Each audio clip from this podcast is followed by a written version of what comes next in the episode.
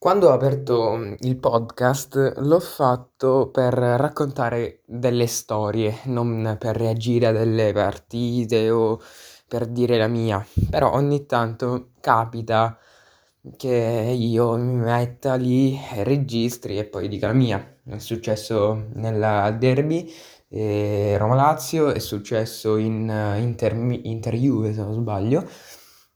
E, e, pro- e purtroppo Succede anche in eh, Manchester United Roma 6 a 2 per i Red Devils. Perché? Perché il giorno dopo questa sconfitta fa ancora più male, purtroppo. Io ho veramente voglia di prendere qualcosa e, e spaccarla perché ci ho pensato tutto il giorno, sto registrando che sono le tre e mezzo e, e continuo a non capire eh, come come mai questo crollo verticale in 45 minuti? E più, e più ci penso, più mi arrabbio perché tu in 45 minuti hai fottuto una stagione. In 45 minuti hai rovinato la tua stagione, hai rovinato quella di Fonseca, hai rovinato quella dei giocatori, hai rovinato un'altra volta, se ancora dovesse servirne, la reputazione della Roma in Europa, perché dopo il 7-1 arriva un 6-2 inguardabile per come è arrivato, perché abbiamo preso 5 gol in poco più di mezz'ora, e quindi veramente qualcosa da, da, da ma... Cioè, No, non capisco, non capisco. Ora, volevo un attimo analizzarla a sangue freddo, oltre al, um, allo sfogo, che poi eh, in realtà lo sfogo è meglio non pubblicarlo. Volevo analizzarla e capire quali sono stati realmente i problemi, almeno dal mio punto di vista. Ora, la Roma è rientrata nel, ne, negli spogliatoi in vantaggio. Io ero convinto che la partita non sarebbe finita 2-1 e che ci sarebbero stati altri gol. Il mio pronostico eh, era stato un 4-3, quindi il Manchester ne fa due perché è più forte, perché la Roma non ha cambi, però noi comunque riusciamo a farne una perché alla fine abbiamo fatto vedere gli spazi li trovi e, e poi Mkhitaryan, Pellegrini e Geco ieri si trovavano abbastanza bene, almeno nel primo tempo. Ora, co- eh, cosa succede? Succede che al 47esimo, quindi dopo neanche 5 minuti, il Manchester ti fa il 2-2. Mm, tu subisci questo gol anche psicologicamente, come, come giusto che sia, però il vero problema è stato quel rigore che non c'è mai. Non, non mi voglio appellare il rigore, però il rigore non c'è. E tu prendi quel gol e inizia il tuo crawl verticale, inizia la tua stagione di merda, come se ci fosse bisogno di, eh, di tirare altra merda su questa stagione fa, eh, nella quale abbiamo fatto veramente cagare. Ora, eh, tu prendi questo gol qui, continui perché sei uscito dagli spogliatoi sbilanciato, senza senso. Non aveva senso sbilanciarsi così tanto perché hai fatto buon 40, eh, un buon primo tempo hai giocato la partita eh, in um, difesa abbastanza bene, c'è stato qualche errore del singolo, Bagnez quel passaggio in orizzontale sicuramente è stato il più eclatante.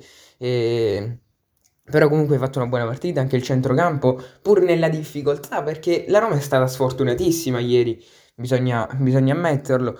Però non c'avevi Veretù praticamente dal terzo minuto e comunque Vigliare, eh, Vigliare e Diavara hanno fatto un buon lavoro. Ma a un certo punto del anzi, dall'inizio del secondo tempo Villar non c'era più a fare la filtro nella difesa, e Diavara di meno, e Cristante si alza tantissimo su Cavani, la difesa non lo segue bene e tu prendi gol.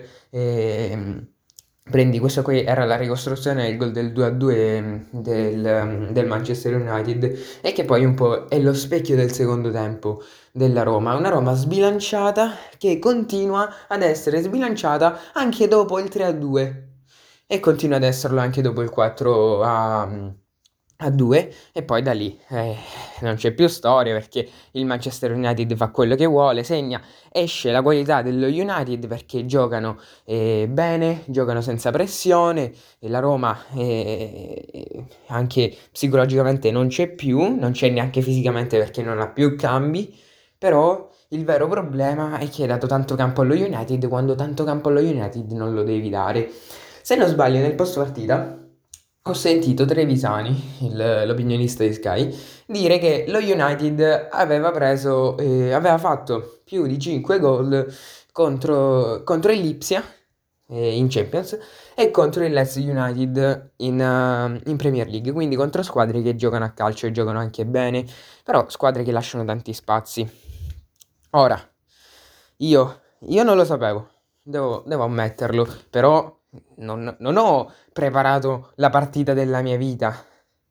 Quindi qualcuno in panchina, in campo, doveva pur saperlo che non bisognava scoprirsi così tanto. E allora tu ti scopri tanto nel 2 a 2, ti scopri tanto sull'azione che poi porta al rigore e ti scopri tanto anche sul 4 a 2 e poi ti devi un attimo svegliare e devi chiamare i tuoi giocatori e dirgli oh tornate dietro perché qua finisce male finiamo di nuovo 7 a 2 ne prendiamo di nuovo 11 quindi stiamo attenti e, copriamoci facciamo la nostra partita perché poi alla fine cioè, ci sono altri 90 minuti da giocare a Roma. No queste, dire- queste direttive non sono mm, arrivate non arriveranno mai.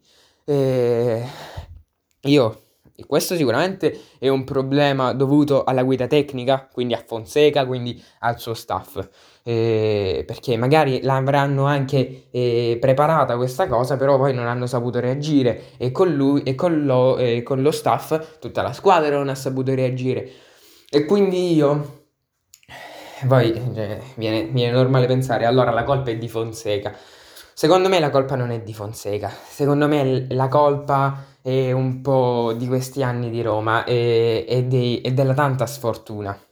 Perché noi siamo stati sfortunati quest'anno con i tanti infortuni e tutto quanto, ma Fonseca è un allenatore giovane. Non siamo ottavi solo per colpa di Fonseca, non siamo, non abbiamo preso 6 gol solo per colpa di Fonseca. Sicuramente Fonseca non è l'allenatore più esperto di questo mondo, sicuramente ora, come di inizio anno, non uh, sapeva reagire eh, con prontezza ai cambiamenti tattici che nel corso dei 90 minuti. Però io non, non, de- non, do la colpa a Fonseca perché è giusto che un allenatore come un giocatore abbia il suo ciclo, abbia la sua carriera e quindi cresca. Secondo me Fonseca nel corso degli anni diventerà un buon allenatore, non che ora non lo sia, ma lo diventerà ancora di più. Quindi io sinceramente vi dico che per come sta messa la Roma, quindi fuori dalle coppe, con la probabilità anche di arrivare eh, ottavi, forse se ci supera il Sassuolo se non sbaglio, e fuori ormai dall'Europa League perché i miracoli eh, avvengono una volta nella vita. Io sinceramente ci spero perché è la mia squadra, ma non credo mai che la Roma possa passare contro, contro il Barcellona ero più ero eh, quasi convinto che la Roma sarebbe passata perché si respirava proprio un'atmosfera diversa. Questa partita non mi, non mi dà quella, quella sicurezza, neanche quel minimo di speranza. Comunque sia, io, perché se ne parla tanto ormai da mesi e continuo a non capire questa cosa perché se ne è parlato anche nel pre-partita. Nel pre-partita i giornalisti facevano le, eh, le domande sul futuro dell'allenatore nel pre-partita della partita più importante della stagione e della carriera della maggior parte dei giocatori che ci sono in quel campo. Di cosa vogliamo parlare? Quindi, cosa farei? Io Fonseca non lo caccerei. Io darei ancora del tempo a Fonseca perché secondo me questa partita è importantissima per la carriera di Fonseca come importantissima per la carriera dei giocatori che sicuramente dopo questa partita cresceranno e questo è il percorso che deve fare la Roma. Purtroppo vedo tanta gente arrabbiata, soprattutto tifosi romanisti, eh, che parlano come un Fonseca non adatto, ma ragazzi, guardiamoci, parliamoci chiaro. La Roma è una squadra non da coppa. La Roma è una squadra inferiore a tutte le altre italiane che è andata ad affrontare la seconda squadra d'Inghilterra. Quindi era anche normale, si poteva gestire meglio, ma è il ciclo questo, purtroppo. Quindi Ora conviene, un nome che sta girando è quello di Sarri sulla panchina della Roma. Conviene chiamare Sarri, Sarri al quale bisogna dare del tempo perché spesso succede, è successo al Empoli, è successo al Napoli, è successo anche alla Juve, anche se non si è espresso al meglio, ma comunque Sarri ha bisogno di tempo per far capire ai giocatori il suo gioco. E quindi eh, in una piazza eh, come la Roma, che non sa aspettare, Conviene chiamare Sarri? Stiamo scherzando? Secondo me no. secondo me Sarri non accetterebbe neanche una squadra senza coppe, non lo so, dovesse accettarla e dovesse andare via Fonseca, ben venga che venga Sarri, lo preferisco ad altri nomi che circolano ultimamente, però non so quanto questa possa essere la, la scelta giusta. Io terrei Fonseca e, e quindi niente. Volevo un attimo analizzare la partita sotto un altro punto di vista, non sotto il punto di vista del tifoso.